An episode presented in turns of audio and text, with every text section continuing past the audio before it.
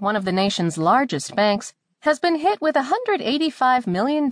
in civil penalties for secretly opening millions of unauthorized deposit and credit card accounts in a bid to boost its finances, federal and state officials said Thursday.